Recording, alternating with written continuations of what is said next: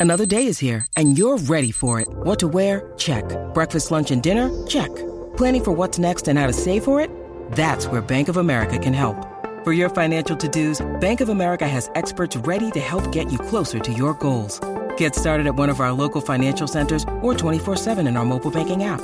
Find a location near you at bankofamerica.com slash talk to us. What would you like the power to do?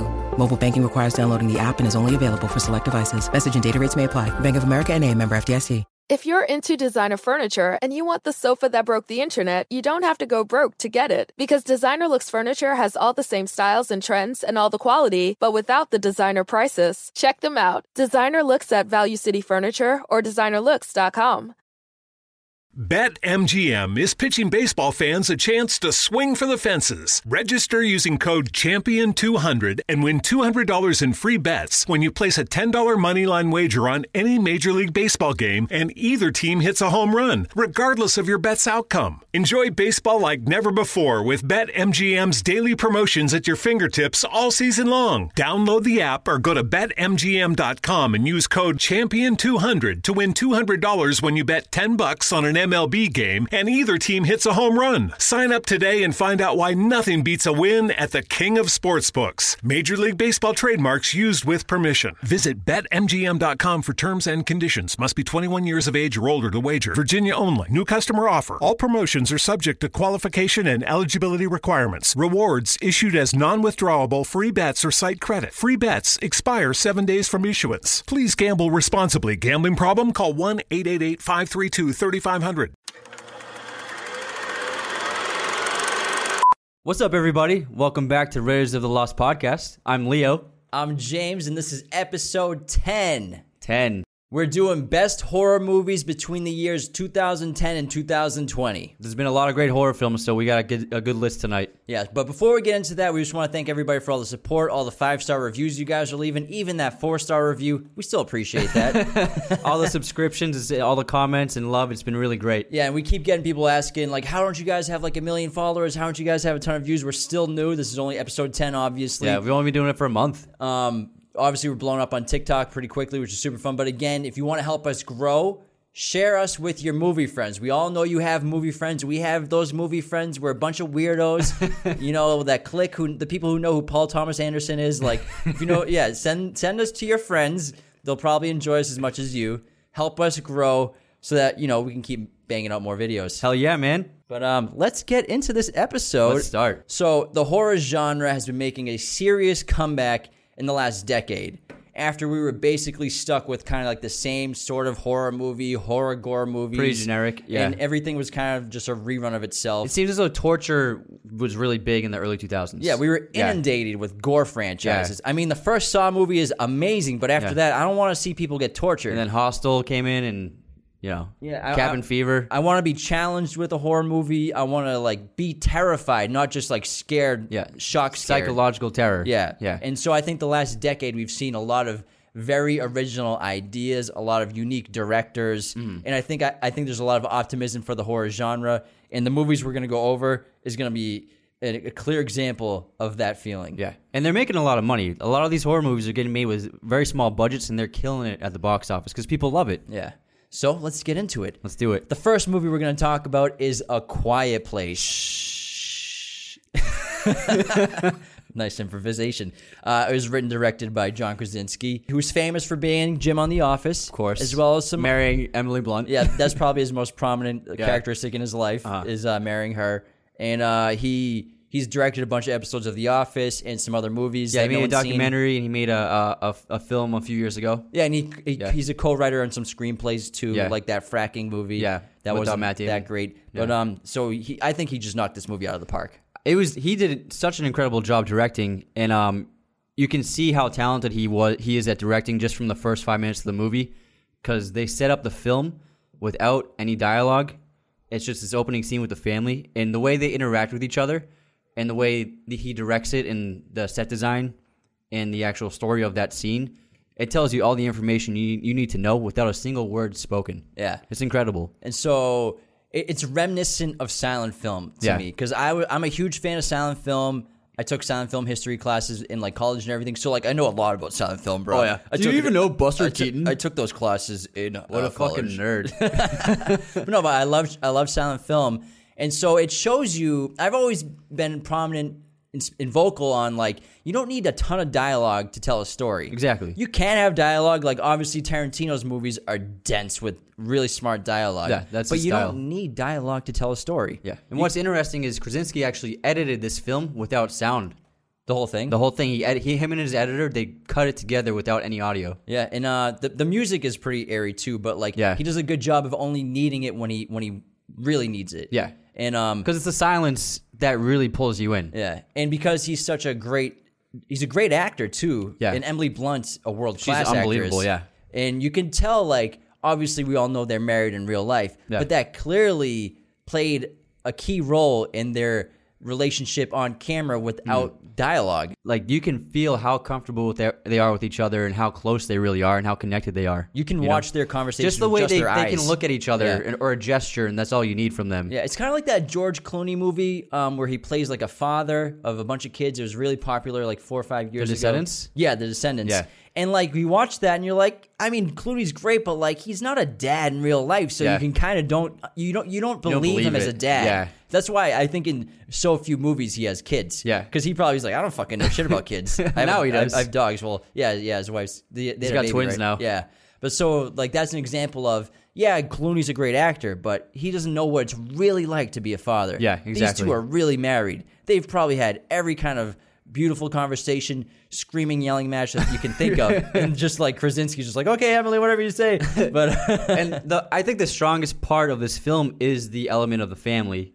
It's the glue of the movie, and you really care for every character. But it also it makes perfect sense that the kind of family that would si- survive uh, a crisis like this is a family that's already adapted to communicating nonverbally because their their daughter is deaf. Yeah. So obviously they were able to survive and interact and travel while avoiding these creatures by by making as little sound as possible because they already knew how how to communicate without audio without sound exactly. There is it's a difficult backstory with them and how she feels responsible for um, her brother's death. Yeah, in the beginning of the movie. And that opening scene when the kid gets when when when the rocket ship goes off and then Krasinski's running across the bridge and he's looking for the monster and then just before he gets to him the monster just it's so fast you, we barely even see it it just like grabs the kid snatches him and goes into the woods like in a split second Yeah. and that's and then the cr- the uh, the title comes up and you're like holy I think the whole audience was like oh fuck Yeah. Like this is this movie's intense Yeah, and he's this is what a lot of great horror directors do is they're they're very picky of when they show the monster. Yeah. They show you just a little bit. Yeah. If they even show it until the point that they want to show it. And he gives you that glimpse, but really it's like maybe three frames of Yeah. footage where you can actually see the monster. And, And- you don't know what it looks like. It's Yeah. like a cloud. You see some weird limbs and you're like, Yeah. what the fuck is that? because it moves so fast. Yeah. and that's the thing is like no one said like I mean if you saw a trailer you know there are monsters in the movie. Yeah. but like if if you watch the first five minutes of the movie you don't know what happened. They no one says anything though like oh aliens invaded. You don't really get any information, but he tells you by showing you, which Yeah. is the most important rule of filmmaking: is show don't tell. Exactly. You don't need dialogue. Yeah. So like I love his opening where you know what the world is because there's in that town looking It's for abandoned. materials. Yeah, It's completely abandoned. They're looking for abandoned. medicine. It's Yeah. not only is it abandoned, there's cars everywhere. There's still supplies on the shelves, which Yeah. means like people like got the fuck out of Dodge real quick. Exactly. Which is obviously he's setting up for the sequel, which is going to be great. Where it looks like it's kind of going to be a mixture of a sequel to the storyline as well as a flashback storyline with him. Yeah. and like when the shit went down. Yeah, the like initial attack. And I um I'm really excited for the sequel, but it's it's too bad. This was the first major release that was affected by coronavirus. Yeah. it was supposed to come out at the end of March, and then they originally delayed it by two weeks, and then another two weeks, and then they were just like, okay, we're throwing it on the slate for now. We're not putting it out. it was highly anticipated too. Yeah, that thing was gonna make easy hundred million. I, I hope. it. Yeah, I hope they don't release it uh, VOD like they just They're not gonna because this is a movie that can make close to a billion, like like Wolverine, like Logan and Deadpool making a ton of money rated R. Mm-hmm. gonna make that those kinds of numbers, and won't it won't even make a third or a quarter of that VOD. And and Disney can take the hit with Mulan. Oh, yeah. So Disney Yeah. can release it for thirty dollars. Yeah. They'll probably make 200 300 million dollars maybe if they're lucky Uh-huh. but like that's not a huge deal to them Yeah. as long as they get the franchise out and get the Exactly. movie done because like i say these these companies they want a return on that investment Yeah, like, yeah, real yeah, fast bro Yeah. And another thing about this movie that I loved is the the creature design. I thought it was fantastic, and um, when you finally the, the creature is finally finally revealed, um, I thought it was a, a new look for kind of a monster or an alien that we haven't seen before. Um, it was pretty horrifying, especially when it's like shell of a head like breaks apart and opens up. It's similar to a Demogorgon. Yeah, yeah, it looks similar to the demogorgon. Except the Demogorgon's a little more human looking. Yeah. In terms of like its body form and like arms and limbs, whereas this thing, it's like got these giant limbs. Yeah. And it's like walks on its huge wrists or elbows Yeah. or something. And um, my it's one of my favorite shots of like the last decade is the end of A Quiet Place when um Emily Blunt gets that shotgun and and uh, they look at the security cam footage and there are a bunch of creatures running onto their property and the camera pushes in and she just goes like Yeah. cut to black.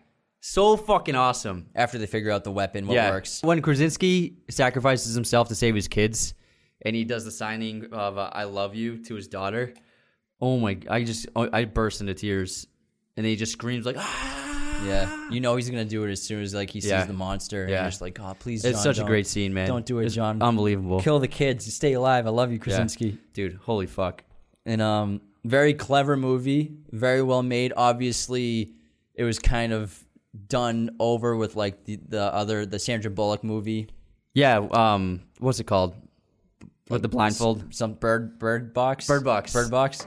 Um, so kind of like that. That was more like a combination between uh, a Quiet Place and kind of remember that Mark Ruffalo movie Blindness. Yeah, with Julianne Moore. That was a really cool movie where Yeah, the whole every- I, yeah. I don't know if everyone's ever seen it, but the whole world just suddenly goes blind. Yeah. So it's it's not obviously like it's it's a loss of senses, but obviously as an audience member you see it. Whereas Quiet Place, you still have all your senses, whereas they still have all their senses. They're just trying not to make noise. Yeah. But um, Blindness is a very cool movie. It kind of reminded me of this. It's similar kind Yeah. of vibe in terms of like you got to be quiet or like you can't see or something like that. But um, that it it reminded me of that. But Sandra Bullock's movie more reminded me of that. Yeah.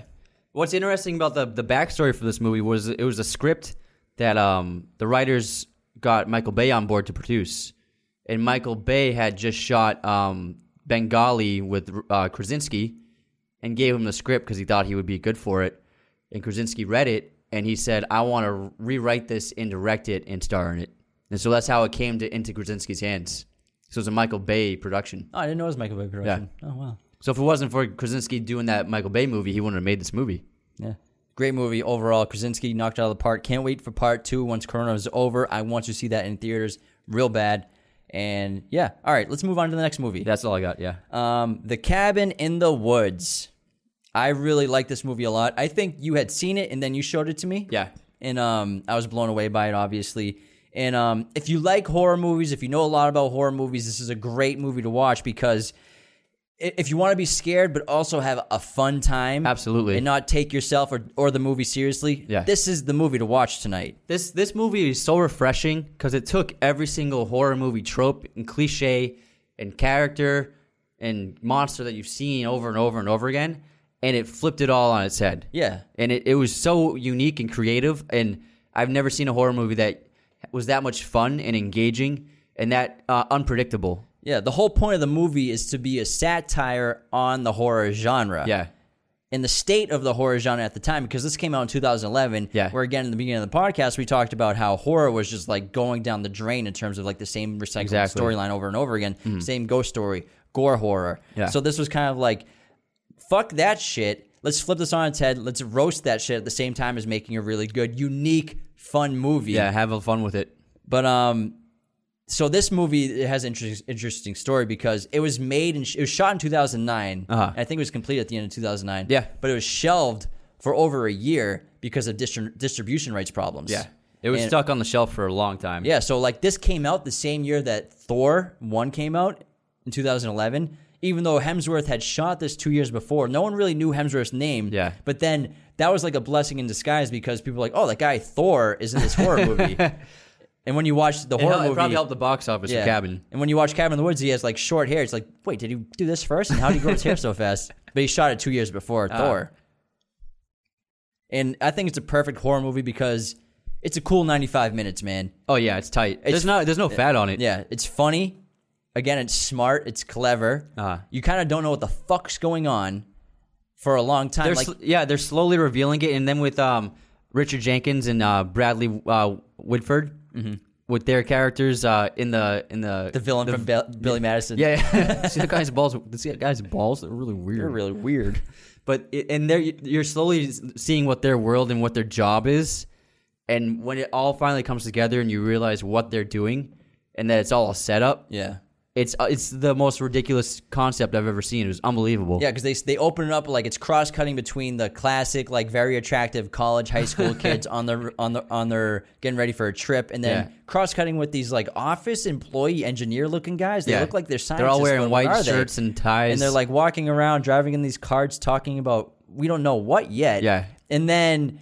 Like the first moment where you're just like, "What the fuck's going on?" is they get gas and there's that creepy old guy Yeah. who's like preaching like like like sermons to them, and you're just like, "What the fuck's going on?" But then he's in communication and calls the uh, these guys in the warehouse or in the in the yeah, yeah. science and also like when they when they reveal their control room and they have footage of all of all the characters, Yeah, like but- live footage of them. But before that, before Yeah. they even get to the cabin, on the so- roof, there's so- the guy. Yeah. Yeah. So yeah, on the roof when they leave the apartment, the gas station guy, and then there's that shot of like they're driving along that cliff, and then this bird or this hawk is flying.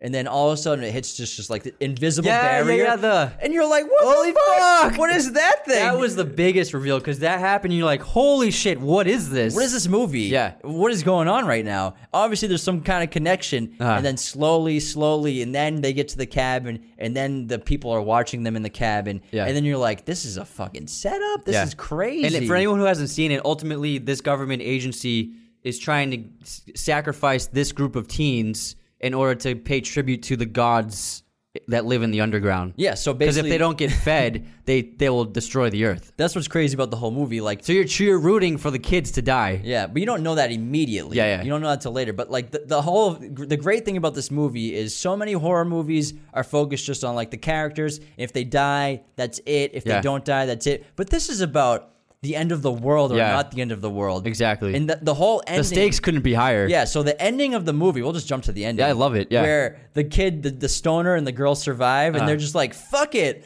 And they're like, if I'm gonna die, I'm taking the world down with me. That mentality is just Yeah. like, holy shit, this is sick. Yeah. So they just let the the ancient ones, that's Yeah. what they call them, right? Yeah, the ancient ones. They just let them come up and kill everybody and take over the earth. It's just like this is It's fucking great. unbelievable, yeah. Because So- you would think that they're gonna be like, "Oh, we gotta save the earth," but they were like, "Fuck this, we've been through fucking hell. I'm done." Like they're just like they're over, they're over it. And again, people like you you'll read reviews and like go on Reddit and you'll see people so upset about this movie and so upset about the ending. That's the whole surprising, thing yeah. is a satire. Yeah, That's the whole point. They don't understand it. That's It's making fun of the genre. I know I love horror movies and I know there are so many horror junkies that just take the genre very close to the chest. Like it's very meaningful to them. Yeah. And they might see this movie as like kind of spitting on the genre. But for me it's just fun. Yeah. It's a good time. It's literally it's a postmodernist vision of it, where it's like this has been this genre has been going on for so long, so now we can kind of rewrite it. You know what I mean, and Yeah. change it and have fun with it. and then you really start to understand what's going on. Like when you get what's going on, you're just like, this is like, genius. "Oh, this is am- amazing. and you're still terrified at the same time. Like, and my favorite part of the movie has got to be BetMGM is pitching baseball fans a chance to swing for the fences. Register using code CHAMPION200 and win $200 in free bets when you place a $10 moneyline wager on any Major League Baseball game and either team hits a home run, regardless of your bet's outcome. Enjoy baseball like never before with BetMGM's daily promotions at your fingertips all season long. Download the app or go to BetMGM.com and use code CHAMPION200 to win $200 when you bet 10 bucks on an MLB game and either team hits a home run. Sign up today and find out why nothing beats a win at the King of Sportsbooks. Major League Baseball trademarks used with permission. Visit BetMGM.com for terms and conditions. Must be 21 years of age or older to wager. Virginia only. New customer offer. All promotions are subject to qualification and eligibility requirements. Rewards issued as non withdrawable free bets or site credit. Free bets expire seven days from issuance. Please gamble responsibly. Gambling problem? Call 1 888 532 3500. Is it acceptable to go to Mickey D's just for a drink? of course it is. But good luck leaving with just a drink. It's more than a drink, it's a Mickey D's drink. Experience all the creamy goodness that is a McCafe iced coffee. Try flavors like caramel, French vanilla, and sugar-free French vanilla. Now get any size for only $1.69. Ba-da-ba-ba-ba. Price and participation may vary, cannot be combined with any other offer. When Hemsworth gets on that bike, the motorcycle, and he has to jump over the the huge pit. Oh, yeah. and there's this build up. He's like, he gives like a speech. He's like, I'm gonna go get help. We're gonna get through this. We fuck these guys. It's like the hero, the yeah, leader, the hero the line, alpha. the hero monologue. And he fucking revs his engine. He drives and he jumps off the cliff.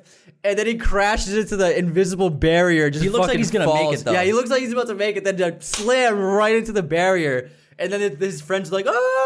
And then you're like, oh fuck, I love that part. turning it on his head. I love the part where they're in the basement and they have to, un- unbeknownst to them, pick what horror is going to come after them. Ah. and they're like going through it, and then you understand like what the pool is and like Yeah. what they've been talking about. Like Yeah, what- all the employees have been betting on because what they they're have gonna that pick. pool with like maintenance pick this Yeah. and everyone picked that. and they all it's all different trinkets and items in the basement. The the funniest joke in the whole movie is like it happens like three times where it's the the merman. Yeah, the merman. the man thing, and then eventually the guy gets killed by the merman. He's like a merman, and then he just fucking destroys him.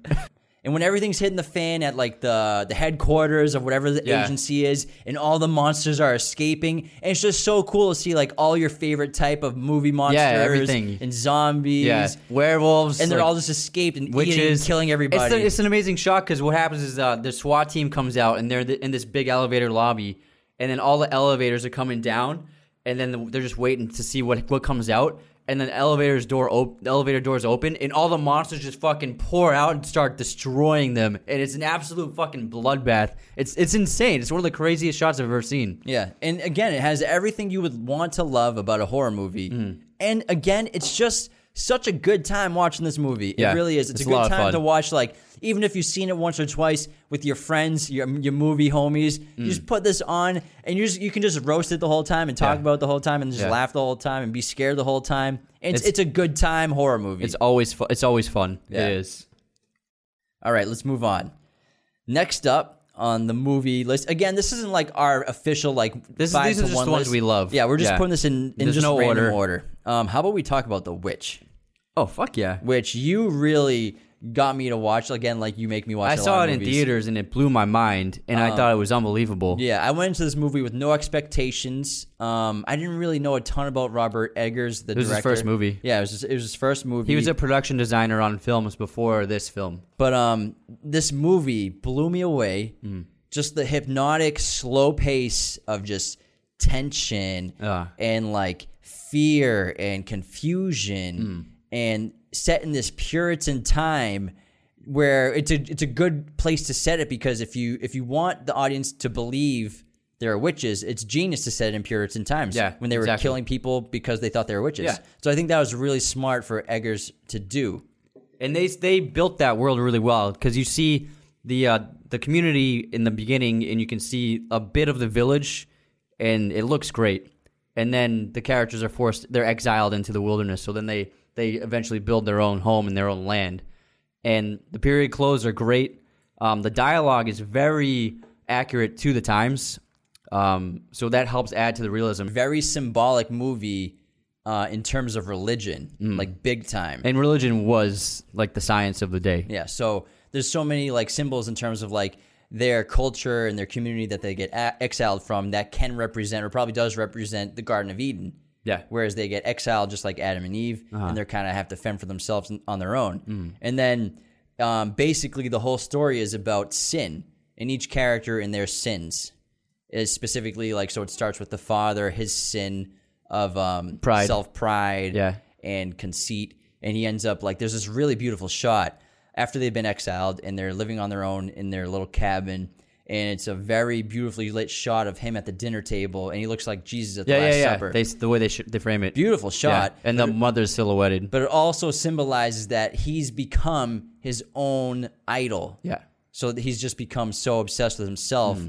that he runs He's his world. Yeah, he's the god of his wor- of his little bubble now. Makes sense. And I love they te- they they slowly roll out the horror element in this film and you're not really sure what horror is out there, but you, just know there's something out there in those woods. But you don't see anything. And it's built up. And then finally when the when the son gets lost in the wilderness and he happens upon the witch's hut in the middle of the woods and she takes the form of like a beautiful woman to egg him in, just like uh, like Han- Hansel and Gretel. Who Caleb? The, Yeah. the son, because Yeah. his sin is lust. Yeah. So he goes after her. But when he when Eggers finally reveals the true form of the witch, and she's like this gross, disgusting, like ancient, like naked witch, and she's like covering herself with blood and it, doing some kind of ritual. It's disturbing as fuck. It was terrifying. Yeah. And then you're like, holy fuck, there's a real witch in those woods. Yeah. It's kind of like The Shining when the old woman, when Jack goes to see her Exactly. in Yeah. The same kind of horror. At first, yeah. she's this beautiful woman, and then Yeah. he looks in the mirror and she's this gross old lady who's been in the tub for hundred years, Uh-huh. kind of thing. And, you know, the film Eggers does such a good job, like playing off the near universal human fear that people had of the woods with Yeah. Mm-hmm. darkness. They didn't know what was in there at nighttime. You know, they didn't have lights, so there's and they always, like, believed in, in monster stories. they like believed those in were- witches. yeah, they So believed. It was it wasn't uncommon to believe in something unnatural hiding in the woods. Yeah. And then the story took a really interesting turn of how how paranoid people were back then of witchcraft and of, of the devil because very very similar to uh, the crucible um, and how the the young girls of that town start accusing random people of witchcraft just like that the family in the story start accusing each other of witchcraft until the daughter ends up being the sole um, perpetrator suspect Yes, they all start they turn on each other turning. They all start eventually to turn on Thomasin, the Yeah, girl. yeah. So especially when um the young boy Caleb is kind of having that like possession moment. Or But first, before that, sorry to interrupt. Is when she's joking with her her brother and sister, like, "Oh, I'm a witch." Like she's just teasing them, trying to scare them because they're being annoying. But ultimately, they she scared them so so much that they were convinced that she was a witch after this happened. Well, yeah, but during that that séance or whatever, what's going on Yeah. when the kid is like near death hmm. and dying on the on that bed, that's when the everyone's the twins, the young twins, start screaming at her, saying that she's a witch, you're Yeah. a witch, she's the witch, she's Yeah. the witch. The mother thinks she's a witch. The mother tries to kill her. They because she believe it right away, yeah. The father, not immediately. It's more the mother at first. But then he starts to assume that she's the witch and accuse her of being the witch. Yeah. So her whole entire family turns on her. Yeah. Which shows you that really the whole because the whole movie you don't know who the witch's sole target is Yeah. or like what's the witch's intention who's she really going after the most and you eventually learn that she's going after thomasin the most so thomasin Exactly, eventually yeah. becomes the main target of the witch And what's so cool about this movie, and I'm building off of that point that you just made, this movie essentially is like the origin story of how a witch becomes a witch. Because um, Thomasin, um, she's forced to kill her mother to defend herself. And so once she's committed, I think once she's committed the sin of, of killing another human being, especially her mother, that was like the the um what do you call it? Initiation, the first step of initiation to becoming a witch. create a like uh like enact a mortal sin Exactly. So it, it begs the question: you, you never seen like how a witch becomes a witch in a movie before? You not really no they're yeah. just already witches Yeah. So it was so cool to see like this girl go from an innocent, naive girl to volunteering herself to become an agent of the devil. Mm-hmm. It was fa- it was so cool, so fascinating. I've never seen it done before, and it has that amazing shot at the end where she's walking to, to into the woods. And that crazy um, choral singing, like in The Shining, is happening. It's Mm-hmm. just building louder and louder. And then she gets to the fire pit, and there are witches dancing around, and then they start rising into the air. And then she slowly starts rising into the air, and she's loving it. Like she's like, it looks like she's like experiencing pleasure from it. Yeah, well, just because before that she um is talking to the goat. Yeah, asking Black the goat. Yeah. Black uh, Adam. No, Bla- no, it's um Black Phillip. Black the Phillip. goat, who we'll talk about in a minute. and so at towards the end of the movie, everyone's dead except for her, and she's talking to the goat, and, and the goat's asking her what she wants. Yeah. and basically she wants to be, she wants power, she wants maybe not immortality immediately, but she wants to be seen. Yeah. She wants something better in her life, and basically the, the goat's coaxing her to become a witch. Yeah. and tells her what to do. But go back to The Shining. This movie reminds me a lot of The Shining. So there's a lot of similar traits. So it's about a family that's exiled. Yeah. And so in The Shining, obviously, it's a family isolated. Isolation, Just yeah. like them, too. And they have to survive the father's mental breakdown, Mm-hmm. which they have to try to do during this movie as well. And also sudden violent and homicidal urges. Mm. Very similar, too. And then there's the more relatable, the shift in status, the more affected the problem, the impact the audience itself in terms of there's the the concept of family versus religion. Mm-hmm. Whereas maybe not maybe there's not religion really in The Shining, but that's more the family versus the haunting of of the hotel. Yeah, it's like it's it, you could it's like The Shining meets The Crucible. Yeah. Yeah. And then obviously this movie introduced us to Black Phillip, who's like now a horror icon. He- dude, before the movie came out, that was the most iconic image. Everyone was talking about this. This goat can it talk? I heard it talks in this movie. Yeah, there's like there's trailers just for Black Phillip Yeah. the goat. It had its own poster. Yeah. and um but when he kills the dad, oh my god, he uh just he uh, slams his horn right into him. Yeah. Oh my god, that was insane. it's ironic because the dad could have killed the goat Yeah, earlier yeah. in the movie, but he, he chooses not Yeah, to. spared him. And so the goat in multiple movies, like we've seen it in um, uh, Drag Me to Hell, the goat symbolizes either a demon or the devil Himself. yeah, it was back then too. That's Yeah. that was a symbol for it. So like again, they used the goat as a transfer of the demon in Drag Me to Hell to try to kill the demon. So Mm-hmm. Yeah. they would try to put it inside the goat. Also a great horror movie. Yeah, but it was 2009, so it doesn't qualify. Yeah, I really like that movie a lot. Yeah. Um, but the goat also walks with Thomasin at the end of the woods. She, he walks right past her Mm. when she's walking to the other um, witches in their bonfire. Yeah. with marshmallows and shit. But I, I, it was a great film. Um, never, never seen anything like it, and Eggers knocked it out of the park for his debut. yeah, and one other image is the hare. Mm-hmm. So the hare is is also present in like witch mythology, Uh-huh. where it can represent either a spy for the witch. Or be the witch itself spying on it, her Ah. prey, its prey. That makes sense. So there's multiple times in the movie you see this black hare. You're like, what the fuck is that hare doing? Like it's just watching them do shit. Great second watch or Yeah. third watch. Yeah. So th- that I think this the hare itself is the witch spying on them rather than a spy because. Yeah. the witch can shapeshift. Yeah. So Makes sense. I think that That's was simpler. Yeah. All right, now we're gonna move on to Jordan Peele's directorial debut, Get Out. Oh shit. Highly successful movie. This movie was the most successful movie of 2017 with a budget of four and a half million dollars, box office draw of 255 million domestic, USA only. Blumhouse was very happy about And that. not only that, it was only shot in 23 days. Damn. So, most profitable film shot in 23 days. Ah. 2017, Get Out. One of the most original, clever films I've seen in the horror genre in a long time. Absolutely. And um, it's kind of like uh, Sidney Poitier's movie that he's in, um, Guess Who's Coming to Dinner, Yeah. mixed with Stepford Wives, like that kind of vibe.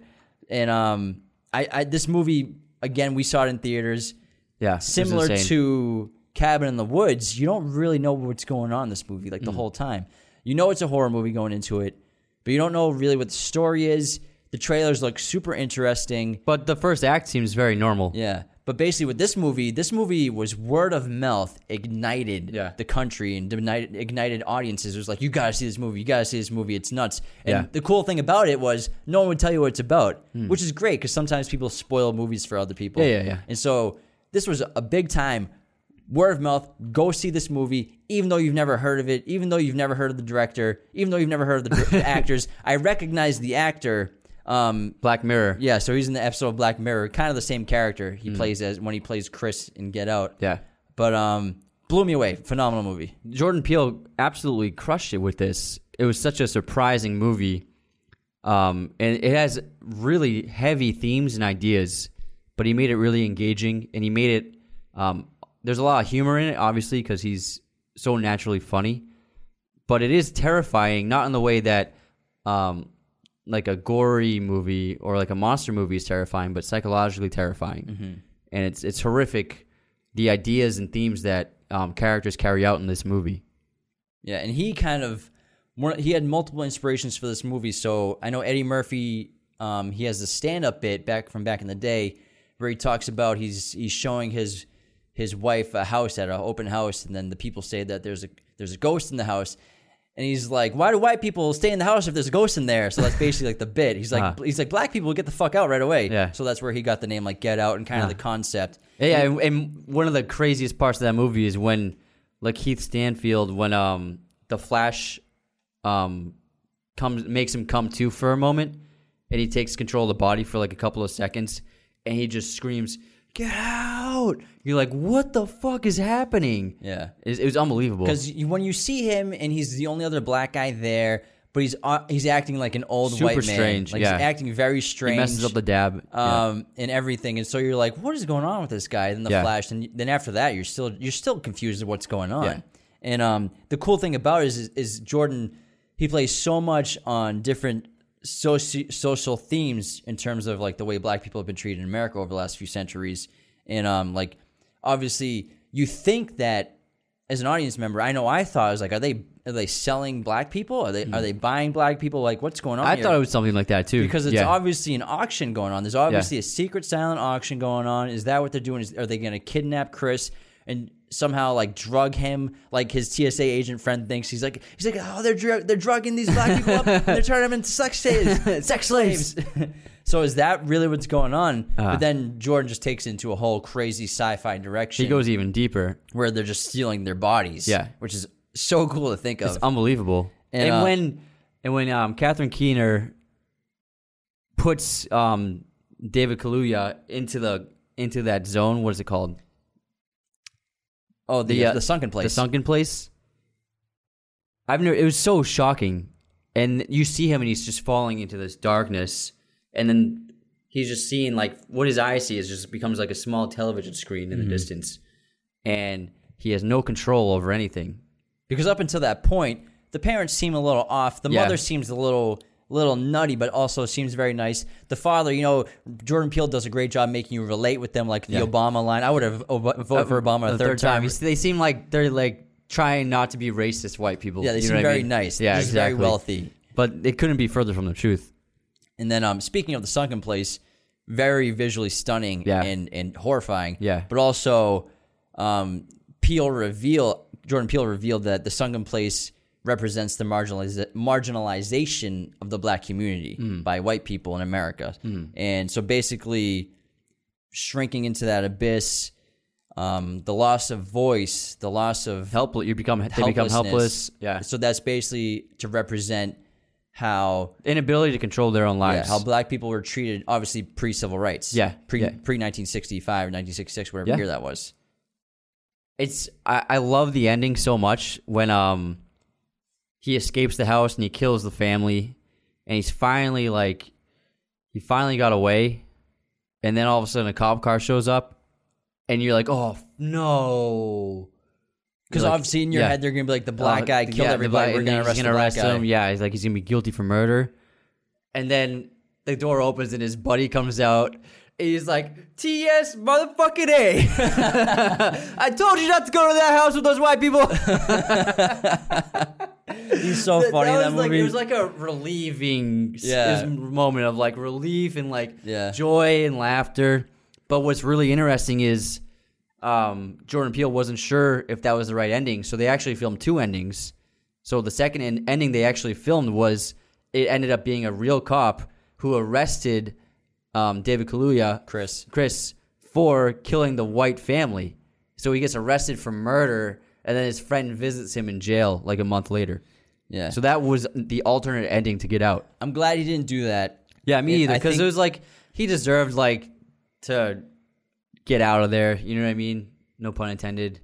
He went through hell. You know what I mean? Yeah, I And- don't think it would have been as acclaimed as it was No, yeah. if they did it like that. Yeah, because that that laugh that was such a, a needed laugh. You it know really what I mean? was because the last hour of that movie, the last thirty minutes of that movie is Intense. so tense when Yeah. he's when he gets knocked out, when he's when he wakes up tied up to that sofa chair. Yeah. The shit that's going on on the TV screen. Um, the father when you finally realize they're cutting people's fucking heads open and transferring like their their souls into other beings, Yeah. into other bodies, and he, watching him escape and and beating the brother and Yeah. everything, and then the the girlfriend uh, Rose.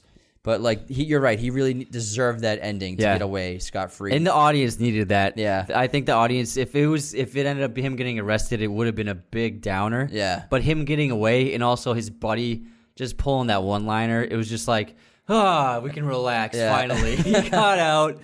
Oh, it's okay. He's okay. Yeah. Something else really interesting that Get Out is about is it's also about the Holy Grail.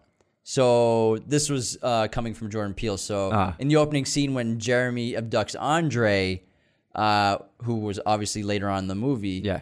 he's got a Knights Templar helmet, which is one of the small element of the detailed backstory Peele gave the Red Alchemist Society, which is the family and the secret group who buys the the, the bodies of, the, of the black people to in- inhabit.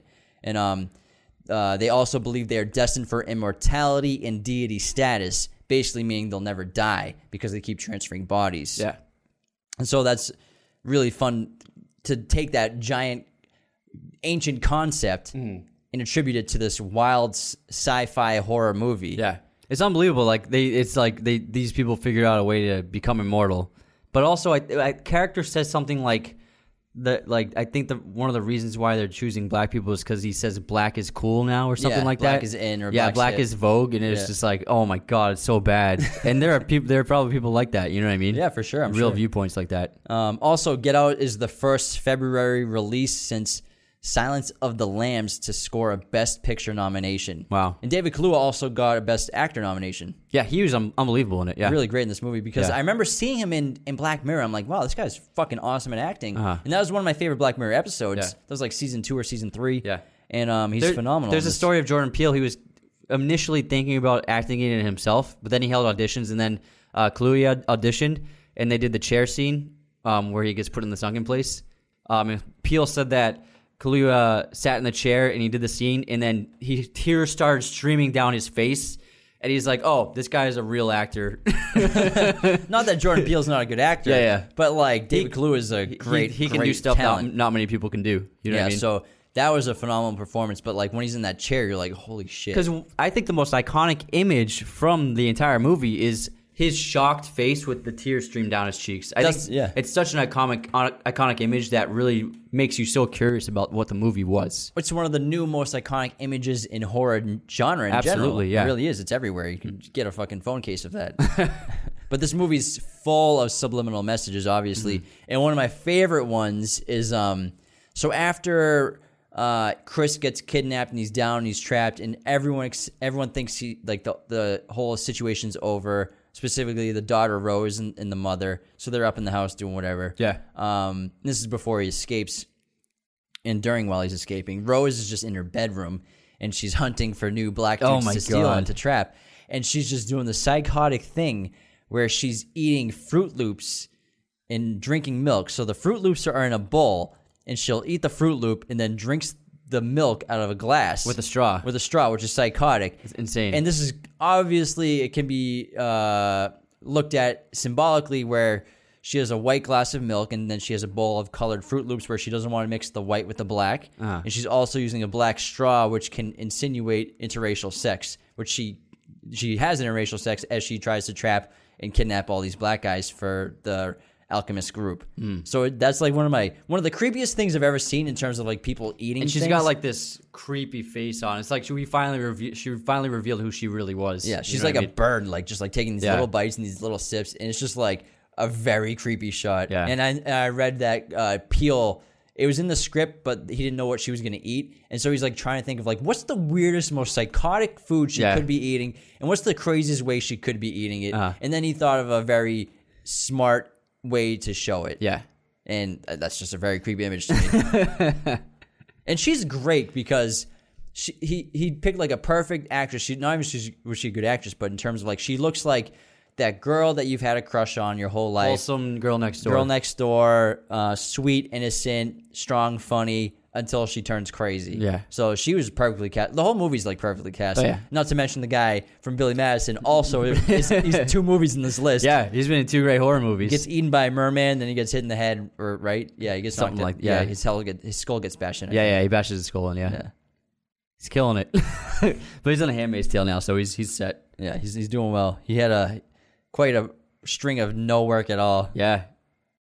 All right, how about we uh we move on to uh Hereditary, Okay. which I think is just, just a straight one of the horrific, most horrific movies I've ever seen. One of the most terrifying movies I've ever watched in my Yeah, life. it's like, unbelievable. I was scared the entire movie, and be, not only because of how terrifying it is, but like again, slow tension and like the way it's shot, the way it's acted, the storyline that's going on. Again, you don't really know what's going on. Characters. and you just so the the tension builds up and like the the daughter's this weird kid and then like the son's also kind of a weird kid and then the mother with the the miniature models that she's constantly building Yeah. which reflects her mind state so the models we'll get into that reflects basically her and the family's mind state of mind throughout the movie which is why obviously in the beginning of the movie she's doing like working really hard on them but then she starts to slack she's getting calls from the people that she borrowed the money, that got the loans to them from, Ah. and she she's like, "There's going to be a delay." Then she eventually destroys all her models because at that point she's just gone completely bonkers. Mm-hmm. Yeah, she's lost it. and but I love the imagery of that to represent the family. Yeah, and this it's such a great slow burn of a movie where everything's slowly rolled out, and when it finally comes to when it crescendos upwards and it finally comes to its climax. I've never been so. On, It's you're rarely this on edge in a movie theater. I was scared shitless when Yeah. we, we saw this in theaters, man. Yeah. Holy shit! Like as soon as soon as you know what's going on, Yeah. and like once like people start getting possessed and the mom gets possessed Yeah. and she's like tiptoeing around And she's the on house. she's on the fucking ceiling. and she's like a demon and she's got like the weird posture in the eyes Yeah. and everything and Toni Collette is just chasing the son around the house. The- oh my god! The, the most terrifying thing in that movie, I think, is when Toni Collette's on the fucking ceiling and she's hacking at her neck with barbed wire, just like Oh, back and forth, like. Oh and she's God. just like got this face. Toni Collette sh- should have probably won an Oscar for this for this performance. She didn't even get nominated. Dude, she's so good in it. She does so much in this movie. It's unbel- It's insane how much she does in this movie. Yeah. and she's so convincing the whole time. She fully commits to it. Yeah, and man. she she the movie's on her shoulders. You know what I mean? That scene in the attic, man. Holy shit! I was every time I watch, I've seen it three times and I'm always scared shitless. Horrifying. And um, Mary redeemed a $50,000 cash prize playing Chumba Casino online. I was only playing for fun, so winning was a dream come true. Chumba Casino is America's favorite free online social casino. You too could have the chance to win life changing cash prizes. Absolutely anybody could be like Mary. Be like Mary. Log on to ChumbaCasino.com and play for free now. No purchase necessary. Void where prohibited by law. 18 plus terms and conditions apply. See website for details. The voice in the preceding commercial was not the actual voice of the winner. And also, one of the most powerful horror image I've, s- I, that I think in recent memory is when um her husband catches on fire when she throws the uh what's she throw in the fire the book Book, yeah. yeah she throws the book into the fireplace and then he just suddenly bursts into flames and it's just this wide shot and she's just like in staring at him in horror and shock and he just is just burst he's just caught on fire it's unbelievable and Yeah. this beautiful image of the warm light in the house and it's just insane Yeah, and then when you finally the ending when like people are being reborn and the people that are naked in the woods and hiding out are finally coming out and Yeah. you realize that it's about bringing life to a deity Yeah. Paimon. You're just like, what the fuck is going on with this insane. movie? And the cool thing about this movie is when you watch it again, you realize that the daughter Charlie had Paimon inside of her the entire movie. Mm. So as soon as she was born, she had the demon Paimon inside of her. Mm-hmm. However, Paimon needs a male host, and so when uh, Toni Collette's characters, they explain in the movie when she had um, the son, there's no way she was going to give her to her mother, the Yeah. grandmother. So the grandmother who was, was, like, in the cult she was in that cult trying to bring D- Paimon back to life. Yeah. And she wouldn't give her son to, to the grandmother because she obviously wanted she did Toni Collette didn't know, but the grandmother wanted to bring Paimon back to life. Yeah. Which she so then she settles for the daughter. So Paimon is living inside the daughter Charlie Mm. the whole movie, her whole life, as a placeholder for when they find a replacement body. And it's just so creepy. And that's why that makes sense because that's why after the daughter dies, then the son starts getting possessed by Paimon. Yeah. And I think it I think uh that's the reason why she makes all these weird things. She makes like these weird bodies with Yeah. twigs and stuff. And I Yeah, think for me, when I watched it the second time, I'm like, that looks like it represents the body that she wants, or the Mm-hmm. body that she wants to be, or Paimon wants to be. Another thing I love about this film is the ending where the demon wins in the end. Yeah. it gets re- it gets born into the earth, just like in Rosemary's Baby, which I think has also one of the best endings, probably the best ending in horror movie history, where the Antichrist is successfully born, and then Mia Farrow decides to become a mother to it. So the cult wins, and this demon is on Earth now. Yeah. Same, and it's just like this. It's like the good guys didn't win. We're fucked, and it's unbelievable. It's great. Yeah. It's so good. It's yeah, you're right. It's very similar to Rosemary's Baby, which Yeah. is a freaking masterpiece of a movie. Yeah, it's amazing. Oh my god, I love that movie. I watched it like two months ago. Yeah. For the first time in years, and I'm just like, holy shit. It's great. My God. It's unbelievable. But um, yeah, Hereditary is terrifying. It's Mm. really well made. shot. Really well made. beautifully shot. Yeah.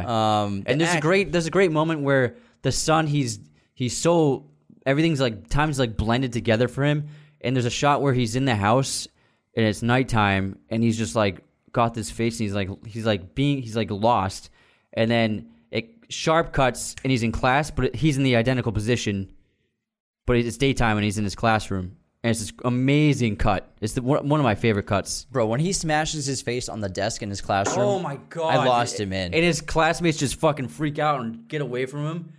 Oh, and he has you can see like he has no he's not doing it. Yeah. He's like under he's under control of something Yeah. else. And the cool thing, the actor, he like he told the director Ari Aster, he's like, I'll I'll do it on a real desk. I'll break my nose on the real desk. And Ari Aster's like, dude, that's illegal. I don't want to get sued. We're gonna they so they brought in they had like a prop cushioned safety desk that Yeah. he did it on, but you could still hurt yourself on it. Yeah. He didn't break his nose or anything, but I know he hurt himself pretty well on it because he fucking smashed his face on that thing. Yeah, it looked like it. And he he gave a really great performance. He in was that good. movie. Yeah, he was really good. Besides Tony Colletti, he was the, the best part of the movie. Yeah. he's really great. And just Ari Aster in general, what a visionary horror director. Yeah, I mean, this guy's ideas. Not even we'll talk about uh, Midsommar in another podcast and his Mm-hmm. other great movies, but like the guy is so smart and unique, and it's just his movies exude uh, just terror yeah.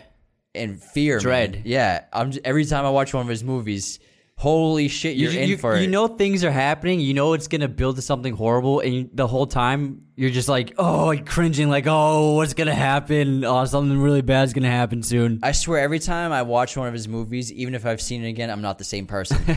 it's like doing like LSD.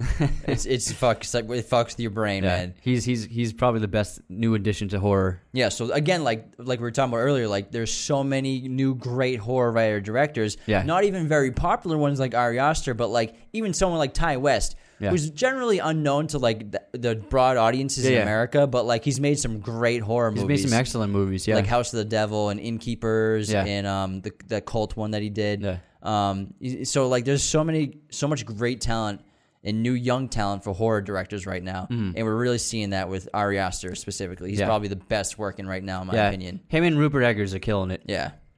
We got The Invisible Man. Oh man. Again, a movie that, like usual, you're like, dude, you gotta see this movie. You gotta watch it. And like, you watched it the week before. Like, you're like, dude, I watched was- it the other day. I'll watch it again right now. I was telling you for days. I was like on you for days to watch it. Yeah, I went into this movie again, zero expectations, just like The Witch, and the trailer was good, but you know, it It does. It looks like oh, okay. it kind of like seems like the Kevin Bacon one, Hollow I guess, Man, and yeah. and you're like, ah, I mean, okay, only from your strong, very strong recommendation. I was like, all right, let's watch this movie. It was like a Friday night, and this movie is fucking great. It's incredible. It's phenomenal. It's one of my favorite movies in the last couple of years, Yeah. man. Like it blew me away, and I was genuinely, genuinely terrified multiple times. you you screamed a I couple screamed. of times. There- there was a few you times jumped more than a few times. like obviously there's gonna be spoilers guys so specifically i'll just say what, the one time i screamed the loudest was when she's in the attic and she finds the phone and she's and then the whole movie you're like where's the guy he's invisible he's somewhere he could be anywhere. and then like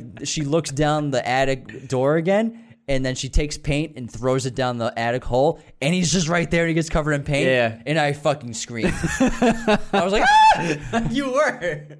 You're like, oh shit. You're like, you were like literally going, fucking a. dude i was scared shitless man They, that movie was so smart because they took the idea of okay, this guy is invisible, but they they um made it. They turned it into this story about um what it's like to be in abuse in an abusive relationship, and like people who are in abusive relationships, they're pretty much like in their own horror movies. Just in their lives, Yeah. and they're stuck and they're trapped in this horror, horrible life. but he did it in such a smart way that it was Yeah, unique Yeah, and you really like felt that like these people who are trapped in these situations they can't escape Yeah, and she goes through this the opening of the movie is this crazy elaborate scheme that she's clearly been planning for weeks and it's not the first time she's tried to escape Yeah, clearly. and she, and she almost doesn't get out alive and it's just fucking the whole opening i was shitting my pants just Yeah. trying to watch her escape exactly. It was very similar to the opening in A Quiet Place. Yeah. no dialogue, but you can tell what's going on. tension And Elisabeth Moss um, showed because I'm a fan of hers because you watch Mad Men, Yeah. But I've watched The Handmaid's Tale and um and I've seen a, uh, a bunch of her uh, independent films that she's made, and she really is one of the most talented actors working today. Mm-hmm. And she carries that movie. She emotes so much and gives so much to to a performance that like so few actors are capable of, and she carries this movie on her shoulders. Yeah. She's so talented that she can get a role like this and just keep you invested in it the whole time. Yeah. And also, when you're watching this movie and she's married to this incredibly rich, incredibly successful, smart, attractive guy. And you're kind of like, how did she get this guy? Yeah. How, how did she get this guy? Because he's he looks like he could get any person in the world, Yeah. any wife he wants, and um, he even says that, or she even says that too. Like, why why me? Yeah, why yeah. are you doing this to me? Yeah. And so, why do you think she she? Well, I think she gets picked. We don't learn about their history in a, as a relationship, but I think in the past that she has rejected him in the past because no one says no to him. No one has ever said no to him, and that's what drives him crazy. And so her, I think that in the past uh, she has rejected him, and it's caused him to desperately want her more than anything, which is why he concocts the entire plan of building an invisible suit to terrorize her and force her into coming back into his into his home. Yeah. So basically, her obviously her previous attempts that you don't see, her Yeah. previous attempts trying to escape is her rejecting him. Yeah. Which he can't take. Yeah, he hates So- rejection more than anything. And it was so smart because in the past Invisible Man movies like Hollow Man and the old Invisible Man, he's biologically invisible. Mm-hmm. But in this, especially with our familiarity with, with Iron Man and like in movies like we are we see like the craziest technologies in movies, so we're used to things like in this. real life. Yeah, in real life, it's pretty believable that someone could invent this suit that can make you invisible. Like there are invisible, like there's cars that have been built to be invisible. Mm-hmm. Like not perfectly, but like they're getting better. It's believable, yeah. So it's totally believable that a suit like this can exist. like this suit full of just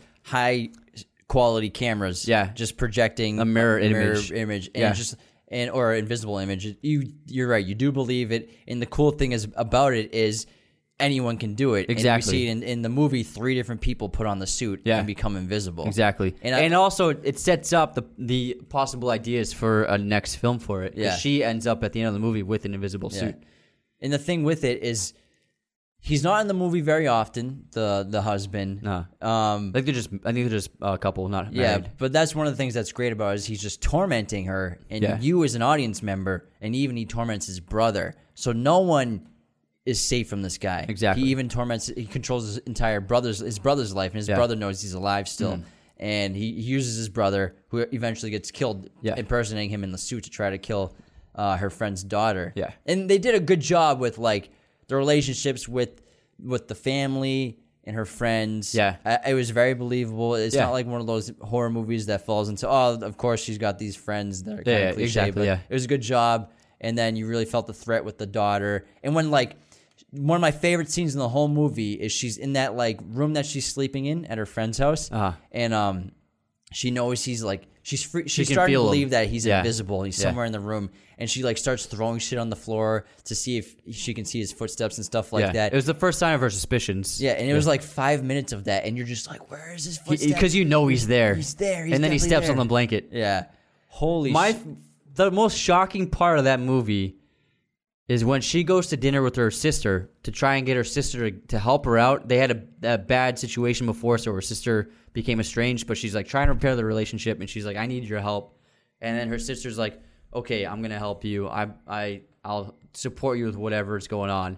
And then all of a sudden, a knife just starts floating in the air next to her sister and slits her throat. And then it it goes right into Elisabeth Moss' hand, and her sister just fucking collapses on the floor, and the entire restaurant freaks out. And then Elisabeth Moss is just sitting there holding the knife.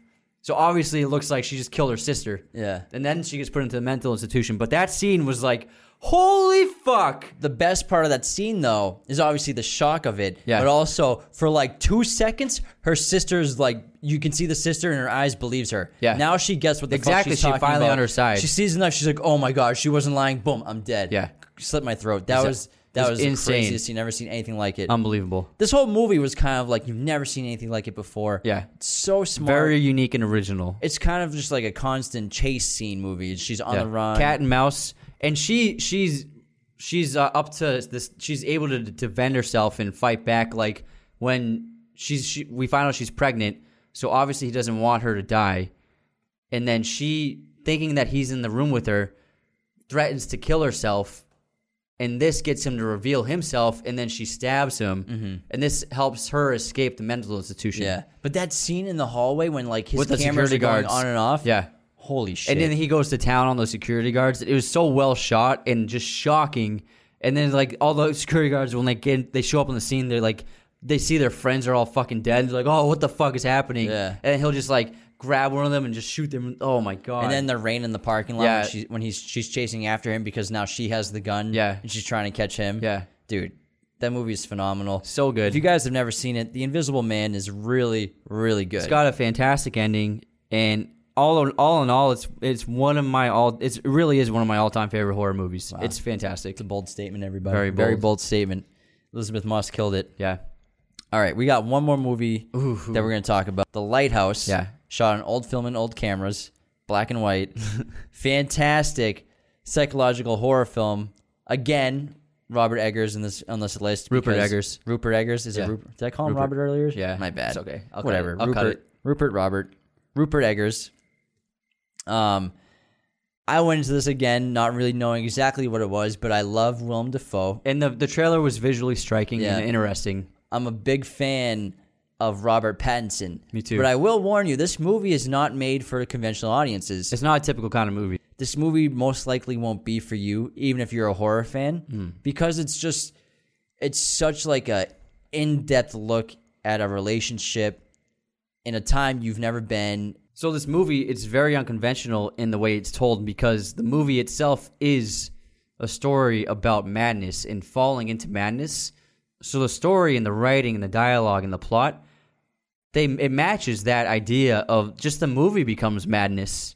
So it's not it's not it's a t- it's a difficult movie to watch if you're not a, a lover of these kinds of challenging movies. But if you do love challenging movies, it's right up your alley and you would love it. Yeah, specifically because it's it's so much like a play. It's just two guys Yeah. in a house. Yeah, one setting. Outside, yes, But tip, it's one location. Yeah, Yeah. It's really just one location, and um, Willem Dafoe gives like his best performance I've ever seen in my life. It's one of my favorite performances, and I, I can't. bel- I think it's the biggest Oscar snub in recent memory because Willem Dafoe absolutely destroys this movie. The amount of dialogue this guy had was insane. He just goes off on monologue after monologue. He's got this incredible character he's created. He's often drunk and belligerent. He's and also he's got a pipe in his mouth the whole time. yeah, and you don't really see like the you you read about drunken sailors Yeah. in books, but you don't really see it visually on camera a lot. he felt like he was a 200 year old drunken sailor It- and not it's not just dialogue it was like orwellian dialogue with it's nothing that we're familiar with and he is just pouring it out like a professional Yeah. and it's he's so good in the movie i can't believe he didn't get any oscar nominations. yeah, it's just a, it's a raw performance, man. Yeah. and then another great thing about this movie is is the lighting in this movie. Yeah. and there's a lot of night scenes of them like getting drunk in the kitchen, getting drunk and stuff, and there's just like or like in their bedroom, and there's just like one little light, and it's beautiful. It has this beautiful like aura effect on this old film and in these old lenses and this old camera. Well, it's actually interesting that you pointed that out because quite the opposite is in uh, what happened in real life. So the film they used, it was incredibly insensitive, so they had to use twice as many lights as they normally would have on a set. or a brighter light or very bright lights. They had to use more lights than ev- than any other set because the film needed, in order to get capture the image, it needed way more light than a normal the film. lenses are so slow. Yeah, yeah. No, the film. Okay. It's, it's old film.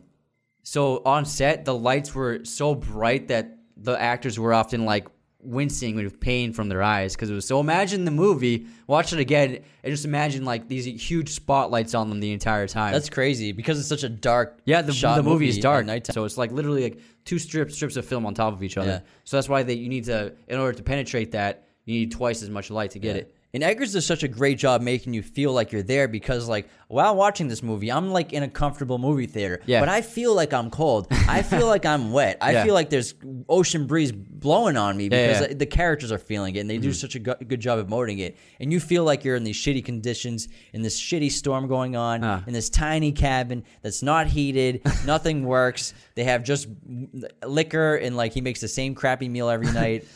You tell me you're fond of me lobster. My favorite line. the relationship is just so interesting Yeah. and unique in like how it degrades towards the end of the movie Uh-huh. and how nuts Dafoe is, and how you think Pattinson's character isn't nuts, but eventually becomes nuts as well. Yeah. and becomes maybe even crazier than Willem Dafoe's character. He becomes intoxicated by the lighthouse. Yeah, so the lighthouse just is just this emblem where Dafoe won't let him go to it and won't let him inside. Yeah, and well- Dafoe, Dafoe keeps it for himself. Yeah. So the movie is a interpretation of um, Greek myth, the Greek myth of Prometheus. Um, Prometheus um, steals fire from the gods and gives it to the uh, humans on Earth, um, and he is punished by the gods by having his uh, insides eaten by birds for eternity. Is it his entire insides or is it just his liver? It's his liver. Yeah, his liver. so I think yeah, his liver his for liver. the rest of eternity. He's Yeah. chained down, has Yeah. to be cut yeah, open for eternity. That forever. he has to suffer that forever. and that's the, one of the last shots of the movie. So yeah, in the movie, um, Robert Pattinson becomes intoxicated by the lighthouse, which represents fire, and so he kills Willem Dafoe and steals the light. He steals the fire from Dafoe, and then when he finally uses it, um, instead he's punished for it. And then the last shot of the film, he's on the rocks on the edge of the water, being uh, eaten alive by seagulls. yeah. just like Prometheus. When he finally breaks into the lighthouse and gets up into the light, you're just like, as an audience member, you're like, "What's is it?" What's in there? What the fuck is up in that thing? And then, if you're familiar with history, and then you see his, his inside and his liver being eaten, you're like, Yeah. oh wow, this Yeah. is Greek mythology. It's Yeah, a representation of that. Yeah, the modern story. And um, there's a lot of great imagery in this movie. Um, a lot of great um, creature horror, but it's, it's it's with the mermaid and then with the uh, with the tentacles, um, and the t- deterioration of Robert Pattinson's mind, um, and and his slowly building obsession with the light. Um, and and growing animosity towards Willem yeah, Dafoe. Willem Dafoe, where they end up hating each other. Yeah. Because he makes him do everything. Yeah. While Willem Dafoe is just up at the, up at the lighthouse all the time. and he's like making him do all the chores and making him carry the the buckets up, The oil. the oil Yeah. up the up the stairwell and everything like Yeah, yeah. that. And then it's it's also there are some very funny moments in this movie. Oh yeah, with the farting. the farting in the bedroom. And then even just watching him bury him alive, you're just like, what the fuck's He, going on? he makes him walk like a dog. He Yeah. puts a leash on him. Yeah. he's like bark dog, bark dog. It's a crazy movie. It's, and it's absolutely nuts. It's again, it's not meant for most audiences, but it is a genius masterpiece of a movie. And, if if it's if you're into those kinds of movies, like this is perfect for you. yeah, and it's a blend of genres. Yeah. and obviously that's only six movies, so I want to go over some honorable mentions real quick, just to mention them. Let's do it. for other uh, great movies during this decade. The Wailing, Mm. which uh, you showed me, which was phenomenal. Mm-hmm. The Babadook I love yeah, Very good. Australian. might be a little bit overrated, but it's still very, very good. Um, it follows. Fantastic. It, I it almost made this list of movies we're going to talk about. I'm sure that'll come up in a podcast episode yeah, later yeah. on. We I love that talk movie a about that. lot. Yeah, it's good. Um, Mandy Oh yeah. with Nick Cage. I love Mandy. Yeah. that movie is intense. But I felt like it was more of like a sci-fi action than just horror, so it didn't meet this requirements for this list. I'll put that on horror, but Yeah. it's a very out there movie, man. Yeah. That movie's sick. Uh, Goodnight Mommy. Yeah. Which is Freaky. freaking awesome. Yeah. About twins. hey, did you know today is National Twin Day? is it really? Yeah. Oh, we'll have to Happy post- National Twin Day. Yeah, you too. We'll have to post a selfie. Yeah. Um, Midsommar, Ari Aster again, which we Yeah. mentioned. Green Room Oh my God, such a good movie. with uh, Anton Trek Yelchin, man. yeah, Sir Patrick Stewart. Yeah, Imogen really fucking Poots. good movie. Yeah, terrifying, relevant today. All those that's, movies are that's great. a good B list So this is our favorite horror movies of of, of uh, the last decade. Yeah, 2010 to 2020. Um, hope you guys enjoyed this episode. We had fun. It was a good one. Episode 10 of the Raiders of the Lost podcast. We got lots more coming your way too. Again, hit us up in the DMs, leave us some comments, follow us on Raiders of the Lost podcast on TikTok, YouTube, Instagram, everywhere. Subscribe on YouTube. Let us know um, what you want us to talk about. Yeah, if you have any suggestions, we'd love to hear it. hit us up. Don't be afraid. We respond to everything in the DMs. Um, and also, we have a giveaway going on for a free movie poster. So we're giving away a movie poster to whoever wins our contest. All you have to do is subscribe to our YouTube channel and comment on the giveaway video on the YouTube channel. And all you comment, all you have to do is comment your favorite movie, and we'll send you, if you win, a poster of that movie. Yeah. And it's free. Looking forward to it. It's yeah. free ninety nine. It's a free poster. Doesn't cost any money. I like free ninety nine. Just name the movie and we'll send you something. and um, other than that, stay tuned for Thursday. We'll have a new episode coming for you. Thanks for listening and thanks for watching. All right. Have a great week. Bye.